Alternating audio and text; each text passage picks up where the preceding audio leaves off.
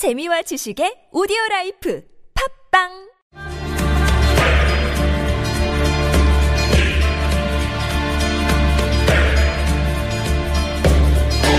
정치는 왜 우리 삶을 바꾸지 못하는가?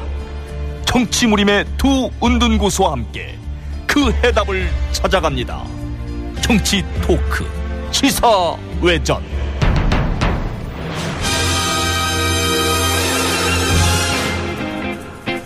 네. 자, 저희 시사회전을 꾸며주시는 두 분이죠. 정중길 변호사 그리고 권오중 전 서울시 정무수석 두 분 함께합니다. 어서 오십시오. 반갑습니다. 안녕하세요. 네. 오늘 좀 정신이 없습니다. 네. 네. 한 주 잘 보내셨죠? 네. 네. 근데 정신 없는 게 저희만이 아니라 국회도 사실은 지난 며칠 상당히 정신이 없었습니다. 김재수 장관 해임 건의안 의결 이후에 아, 새누리당의 이정현 대표는 단식에 들어갔고요. 새누리당 의원들은 국정감사를 거부를 했는데 일단 정리는 됐습니다. 이정현 대표는 단식 끝냈고 새누리당은 내일부터 국정감사에 복귀하기로 했습니다. 일단 뭐 상황은 종료가 된 것 같은데 평가를 한번 해봐야죠.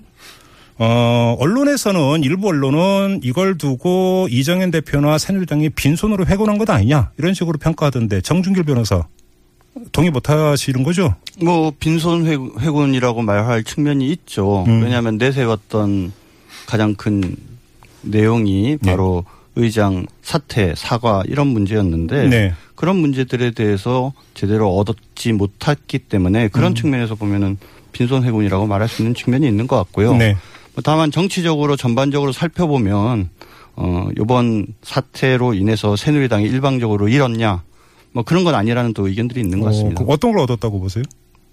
어 일단 그 어, 의장의 정치적 중립성 문제를 부각하는데 성공했다라고 봅니다. 네. 특히 맨입으로 되느냐라는 막말을 한.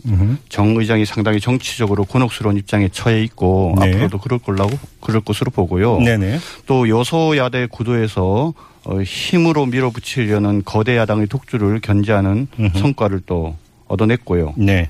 또 국감을 정쟁의 장으로 이용하려는 야당의 의도가 저지된 측면도 있는 것 같습니다. 알겠습니다. 권호중 전 수석은 빈손 회군이라고 평가하십니까? 나름대로 얻은 게 있다고 보십니까? 아주 좀 애매모호한데요. 네. 아까 정준길 변호사가 얘기하셨듯이 얻은 게 뭔지 잃은 게 뭔지 뭐 이거 애매모호해요. 이게 왜 그러냐면 무형이기 때문에 그렇습니다. 예, 이게 우리가 보통 이제 욕하면서도 계속 보게 되는 막장 드라마 있지 않습니까?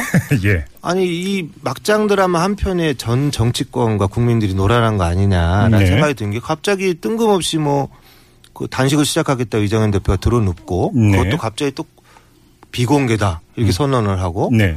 그 중간에 또 국감을 다시 들어가라. 이랬다가 네. 안 들어가니까 계속 하겠다 난 죽는다 그러다가 음. 그 7일째 되는 날 갑자기 또 풀고 네. 국감에 참여하겠다 네.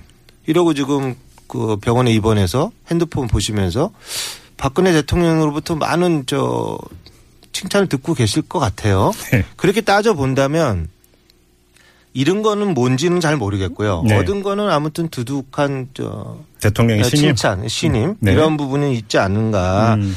그래서 참 어떻게 보면 네. 시작도 과정도 끝도 이상한 음흠. 한국 정치사 역사상 유례가 없는 네. 소위 말해서 위장 단식, 뭐 땡깡 단식 이런 것이 일어났던 것인데 네. 참 부끄럽고 씁쓸한 일입니다. 어, 잠깐 위장 단식이라고 보세요? 그건 뭐 그렇죠. 그 아니 그러니까 위 단식을 안 했다 이런 말이 아니고 예. 어떤 그 이슈들을 돌리기 위한 음. 그러니까 이슈를 덮을 게 없으니까 자기의 이제 뭐 한 번 받쳐 덮은 거죠. 정 어떤 단식의 정당성이나 절박성이 별로 어필되지 않았다 이런 말씀이십니까? 그렇습니다. 예, 그러니까 음. K 스포츠 재단이나 미르 재단 같은 인화성이 아주 큰 대형 이슈가 터지니까 네. 음. 청와대로 향하는 화살들 예봉을 꺾기 위해서 음흠. 이것들을 국회와 국회의장과 여당의 싸움으로 돌려버린 것이죠. 그 알겠습니다. 일정 부분 성공한 거죠. 그러면 알겠습니다. 자, 정치 토크 시사회전 진행하고 있는데요. 자, 우리 애청자 여러분 의견 보내주세요. 50원의 유료 문자인데요. 우물정 0951, 우물정 0951로 보내주시면 됩니다. 자, 정준길 변호사께 보충 질문을 드려야 될 것 같은데 조금 전에 이제 평가에 따르면 정세균 국회의장의 일방적이고 야당 편향적인 의정 진행을 제동을 걸었고 그다음에 거대 야당의 어떤 독주라든지 이런 데 제동을 거는 무형의 소득이 있었다 이렇게 평가를 하셨는데 네. 자, 정세균 의장이 내놓은 입장을 보면 나라가 어려운 시기에 국회가 걱정을 끼쳐드려 국민께 송구하다. 이렇게 표현을 했습니다. 새누리당한테 송구하다가 아니라 국민께 송구하다고 했는데 네. 그럼에도 불구하고 이것이 일정하게 정세균 의장의 사과 표명으로 받아들일 수 있다 이렇게 보시는 겁니까? 글쎄요. 그냥 저는 이제 정세균 의장님 요즘에 대응하시는 걸 보면 음. 국회의장 이후에 정치적 꿈이 계신 분이신지 상당히 의문스러워요. 네네. 그 말씀하신 게 나라가 어려운 시기에 국회가 걱정을 끼쳐드려 국민께 송구, 송구하다 이렇게 네네. 했는데 네. 국회가 걱정 끼쳐드린 게 아니죠. 음. 자신의 잘못을 새누리당이나 민주당 그리고 국민의당에 전가하는 어떤 그런 것이고 음. 네. 그럼 맨 입으로 안 된다 이런 얘기 해놓니- 해놓으니까는 사람들이 아주 농담 삼아서 이 말 많이 유행처럼 번지고 있지 않습니까? 예. 게다가 또 의장이 직접 하신 건 아니지만 그 측근이 그 짜장면 먹는 모습을 네. 어, 지금 단식하고 있는데 SNS에 올리고 이런 거는 정말이지 수준 이하의 행동인 것 같아요. 네. 그래서 정 의장께서 최대의 피해자라고 제가 보는 이유가 뭐냐면 음. 이 맨입으로 되나라는 이 발언과 네. 정치적 중립성을 위반한 국회의장이라는 이미지가 앞으로 정, 정 의장의 정치 행보에 상당한 족쇄가 될 거고 음흠. 더군다나 그 과정에서 나온 이야기들 부인이 비행기 1등석 타고 함께 미국 간 얘기라든지 네. 시내 유명 백화점에 VIP 카드 가지고 있다 이런 이야기들은 앞으로 계속적으로 저는 정 의장을 괴롭힐 것이라고 생각을 합니다. 정세균 의장의 발목이 그러니까 일정하게는 잡혔다. 입지가 줄어들었다 이렇게 보시는 겁니까? 뭐 좀 너무 앞서 나가는 얘기인지 모르겠습니다만은 정세균 의장님의 이후에 정치적 미래가 다친 게 아닌가라는 음. 생각까지 가지고 있습니다. 권호중 전수. 뭐 저는 정치적으로 최소한도의 이제 사과 표현을 했다고 봅니다. 예. 그게 단순히 뭐, 그, 정세균 의장이 잘못해서 새누리당에 사과해야 된다 이런 차원이 아니고 예. 여- 정치 사상 유례 없는 집권 여당의 사보타지가 있었던 거 아닙니까? 예. 그런 부분에 대해서 국회 운영의 최고 책임자로서 음. 국민께 사과하는 건 어떻게 보면 정치적인 사과죠. 그런 예. 면에서는 사과가 됐다고 보고요. 네. 근데 이제 그 말씀 우리 정 변호사님께서 말씀하신 대로 저도 일정 정도 새누리당의 국회의장 길들이기 음. 효과적이었다고 봅니다. 이두 번에 그래요? 걸쳐서 개원사 문제하고 음. 이번에 걸쳐서 네. 아무래도 국회의장이라는 당적이 없는 상태에서 국회의장이 국회를 대표해서 국회를 운영해 나갈 때 이렇게 한 당에 굉장히 집요한 네. 그 반대가 있으면 반대 압박이 있으면 사실 행보를 하기가 어렵죠 앞으로 또 그런 것들이 예견되기 때문에 그렇다면 왜 새누리당은 이렇게까지 국회의장에 대한 치밀한 공격을 하느냐 뭐 가족 네네. 문제까지 들춰내서 네. 이 겨- 거- 결국은 이제 망신을 주기인데요. 음. 이게 집권 여당이 꿈에서라도 꾸기 싫어하는 그 상황이 딱 두 가지 한 가지입니다. 네. 여서야 되지 여서야 돼. 예, 예. 아, 집권 여당인데 내가 가진 자산을 쓸 수가 없는 거거든요. 네네. 여서야대가 되면 음. 여서야대 상황에서 딱 두 가지가 거기서 핵심인데 음. 하나가 야당 국회의장 그리고 또 하나가 야당 예결위원장. 네. 이건 뭐 완전히 손발을 다 뺏기는 겁니다. 예, 예. 그러니까 일단 뭐 예결위원장 건은 이제 예산국회가 안 됐기 때문에 그 음. 가봐야 아는 거지만 예. 딱 국회의장 돼보고 나니까 뭐 직권상정 이런 것들이 마음대로 되는 거거든요. 음. 예전에 한 십수년 전에 그 예전에 그 노무현 대통령 탄핵할 때도 그때 야당 국회의장이 막 진행한 거 아닙니까? 그런 사실로 본다면 박근혜 대통령하고 여당 대표가 굉장히 끔찍한 상황인 거죠 현재로서. 예. 그렇기 때문에 국회의장에 대한 공격들을 놓지 않는 거고요. 그러면 그런 면에서 본다면 길들여지기가 일정 정도 효과가 있었다고. 정세균 국회의장인데 길들이기에는 일정하게 새누리당이 소득이 있었다고 평가를 하시면 제가 이 질문 안 드릴 수가 없는데 새누리당이 지금 어, 국정감사에 복귀하기로 했지만 정세균 의장에 대한 형사고발 취하지 않았고요. 네. 그다음에 국회의장의 중립 의무를 강화하는 내용의 이른바 정세균 방지법도 어, 마련하겠다 이렇게 밝혔습니다. 그럼 이것도 그 연장선상에서 해석되고 계속 갈 것이다. 이건 이렇게 보세요. 그렇지는 않습니다. 그건 일단 아니고? 그런 부분들은 아까 말씀드린 대로 예. 정 의장을 공격하기 위한 여러 가지 기재로서 이제 작동했던 거기 때문에 네. 그런 상황들이 풀리고 국감이 진행이 된다면 제가 보기에는 또 슬그머니 음. 없었던 거로 타협이 될 수도 있다고 봅니다. 형사고발 물론 뭐- 취, 취하를 하고. 예, 예. 그 볼 수도 있는데 네. 결과론적으로 보면 그 야당은 사라지고 여당하고 국회의장의 대결로만 이제 모든 지금 전국들이 이끌어져. 오고 있거든요. 네네. 그런 면에서 본다면 여당도 일정 정도 공격이 성공했지만 음. 크게 남는 장사는 아니라는 거예요. 결국은 음. 어떤 책임지는 정치 집단으로서의 모습을 못 보여준 거거든요. 예. 그런 부분에서 국민적 집단이 대상이 된 거죠. 알겠습니다. 정준기 변호사 형사고발 취하하는 겁니까? 아까도 말씀드렸지만 지금 현재 상황에서 그 이 국회의장께서 예. 그러니까 주체를 자신으로 분명하게 해서 사과하고 재발 방지 약속을 해야 된다라고 봐요. 네. 이정현 대표도 지금 병상에서 네. 본인을 주체로 해서 네. 국민들께 사과하지 않았습니까? 예, 예. 그러니까 당연히 그 정, 정 의장님도 그렇게 하셔야 되고 음. 만약에 그렇지 않다고 하면은 어 새누리당 입장에서는 투트랙 전략에 따라서 국감에 복귀하더라도 특히 정 의장에 대한 공세는 더더욱 강화할 수밖에 없는 거죠. 예. 그래서 지적하셨지만 고발 사건도 현재로서는 그대로 유지할 가능성이 많고요. 음. 그리고 국회법도 개정해서 국회의장의 중립 의무 조항을 추가하자는 얘기를 할 거예요. 네. 특히 박지원 그 국민의당 원내대표도 말씀하셨지만 내가 지금 국회의장을 하고 있다라고 해서 자신들한테 유리하다 이런 식으로 생각해서는 안 되는 거 아닙니까? 음. 내가 국회의장이 아닌 경우도 상정을 하면 예. 국회의장의 중립 의무 추가라는 것은 너무 당연한 거죠. 예, 예. 여기서 더 나아가서 여기에다가 뭐 처벌 규정까지 두는 것은 좀 음. 심하다고 얘기할 수 있겠지만 알겠습니다. 그나저나 그 어, 정세균 의장이 이정현 대표 문병가서 한 20분 동안 만났잖아요. 네. 분위기 어땠는지 혹시 무슨 얘기 나눴는지 혹시 좀 들어보셨어요? 아유 좀 얘기를 들어보려고 그렇지 않아도 그 네. 부실장이랑 좀 통화를 하려고 그랬는데요. 음, 통화가 잘 안 되더라고요. 분위기가 어땠는지 뭐 전해지는 얘기는 아직은 없고요. 예, 예. 알겠습니다. 자, 그리고 새누리당도 사실은 뭐 이제 빈손 해군이냐 아니냐의 문제를 떠나서 이제 내부 문제가 또 불거졌습니다. 그래서 김영호 국방위원장, 새누리당 소속의 김영호 국방위원장 같은 경우는 아, 당론과는 달리 국정감사에 복귀를 했고요. 그러면서 또 그러니까 다른 몇몇 의원들 같은 경우는 국정감사에 복귀를 해야 된다고 목소리를 냈고 자, 일정하게 균열이 있었습니다. 이건 새누리당 때 상처 아닙니까? 어떻게 보세요? 근데 저는 지금 국감에 복귀해야 된다는 의견에 대해서 새누리당에 반대하는 사람이 있었습니까? 없었습니다. 국감을 복귀는 해야 되는데 복귀를 어떠한 과정, 명분 하에 어느 시기에 할 것인가에 대해서는 이견이 있었던 것이죠. 예. 그러니까 아까 저기 이정현 대표께서 사실 요번에 단식을 중단한 것에 대해서 자꾸 청와대 얘기들을 하는데 음. 이정현 대표께서 건강이 상당히 악화되지 않았습니까? 저혈당으로 인한 쇼크가 우려되고 네. 또 복통의 경기 증상까지 보일 정도로 건강이 악화됐기 때문에 의지가 몸을 이기지 못했던 거고 네. 또 무엇보다도 구순이 다 되신 신 부모님께서 그 얘기를 듣고 곡기를 끊고 있다는 소식을 듣고 음. 그 효자인 이 대표가 상당히 심적으로 어려웠던 거죠. 음. 이러한 어떤 상황에서 이걸 그만둔 건데 결국은 이런 상황에서 맨 처음에 그러니까 나는 계속 단식을 할 음. 테니까는 국감에 들어가줬으면 좋겠다라고 이야기를 했던 것이고 예.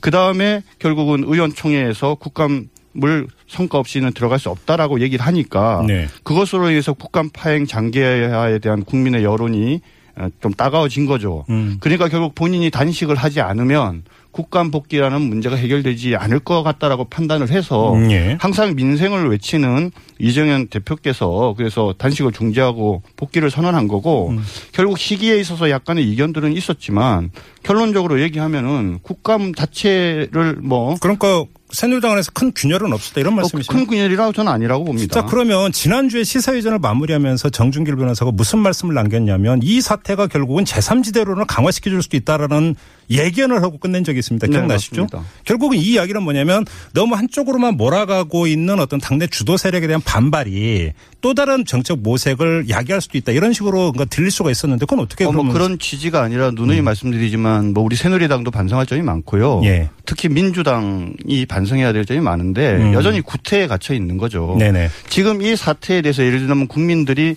더 민주당이 잘했다 아니면 새누리당이 잘했다 이렇게 얘기하고 있지 않지 않습니까? 네네 싸잡아서 참 정치 진짜 개판이다. 네. 20대 새로 국회 만들어서 정말 민생을 위한 정치 좀 하라고 해놨더니 음. 협치한다 그래서 좀 기대를 한 거죠. 네네 그런데 지금 현재의 상황이 19대 때와 비교해서 뭐 나아진 게 있습니까? 음. 그렇기 때문에 결국은 누구와 누가 이기고 지는 거의 문제가 아니라 전체 정치권이 국민들에게 욕을 먹는 상황이기 때문에 네. 음. 그러한 속에서 제3지대론의 등장 가능성 여지들이 음. 더더욱 많아지고 있기 때문에 네. 어? 특히 새누리당은 새누리당대로 음, 음. 민주당은 민주당대로 반성하고 음. 뭔가 변화하지 않으면 네. 내년에 큰 코 다칠 수 있다 그 말씀을 드린 겁니다. 알겠습니다. 자, 이제 시간이 많지가 않은데요. 지금, 어, 뭐 이제 지난 과정은 그렇다 하더라도 제가 그러니까 짧게 짧게 두 가지만 좀 질문 드리겠습니다. 하나는 이제, 이제 국정감사 내일부터 이제 정상화 되는 것 아니겠습니까? 그래서 뭐 각 상임위 지금 쟁점 다 짚을 수는 없고요. 하나만 좀 여쭤보겠습니다. 지금, 어, 어찌 보면 최고의 그 이슈로 좀 떠올랐던 미르 재단과 K스포츠 재단 문제와 관련해서 증인 채택 문제가 상당히 지금 여야가 한치의 양보 없는 대치 전선을 편 바가 있었습니다. 새누리당에서 한 명도 채택 못한다 이렇게 입장을 했었었고요. 이 문제 어떻게 풀려야 된다고 보세요? 권호중 전 수석. 새누리당은 결기를 갖고 할 겁니다. 제가 보기에는 증인채택 거부? 예, 증인채택 거부와 새누리당의 반대로 쉽지 예. 않을 거라고 보고요. 예, 예. 그만큼 사실 이정현 대표가 단식에 갑자기 불현듯이 단식에 돌입할 만큼 네. 이 사안이 작지가 않은 겁니다. 예. 솔직히 말씀드리면 측근 게이트죠 이게 네. 그 알려지지 않은 측근 게이트인데 음흠. 이런 부분에 대해서 좀 아쉬운 건 사실 야당이에요. 예. 그러니까 사실 이정현 대표가 관심을 확 돌리기 위해서 단식까지 결행을 했을 때도 예. 그럼에도 불구하고 야당이 어떤 정보들을 계속 수집하고 제보를 받고 어떤 음. 접촉을 하고 이러면서 그 이상의 어떤 내용들 계속 후속으로 터트려졌었으면 네네. 사실 단식이 중심이 될 수가 없는 거거든요. 예. 근데 지금 전국이 단식으로 몰아가면서 그 블랙홀처럼 빨아들여 갖고 음. 사실 쇠도 달궈졌을 때 두들겨야지 이게 변형이 쉬운 건데 네네. 달궈지기 나서 이제 식어버린 다음에 이게 변형하기가 어려워지는 거거든요. 네네. 이게 한 일주일 정도 시차가 있는데 그 잘 될까 하는 좀 음. 의구심이 있어요. 그래서 그런 부분이 좀 아쉬운데 아무튼 국감에서 뭐 이슈가 수면하도록 가려 가라앉겠다 이런 음. 전망은 아니지만 아무튼 방어선을 조금은 칠 것이다. 음. 예, 방어선을 치면 어려울 것이다라는 생각입니다. 정준길 변호사. 저는 참 더민주당이 전략이 없는 것 같아요. 제가 더민주당이었다고 하면 예. 미르재단과 K스포츠 재단 문제와 관련해서 네. 바로 그렇게 대통령을 저는 잡아 끌지 않을 것 같아요. 음.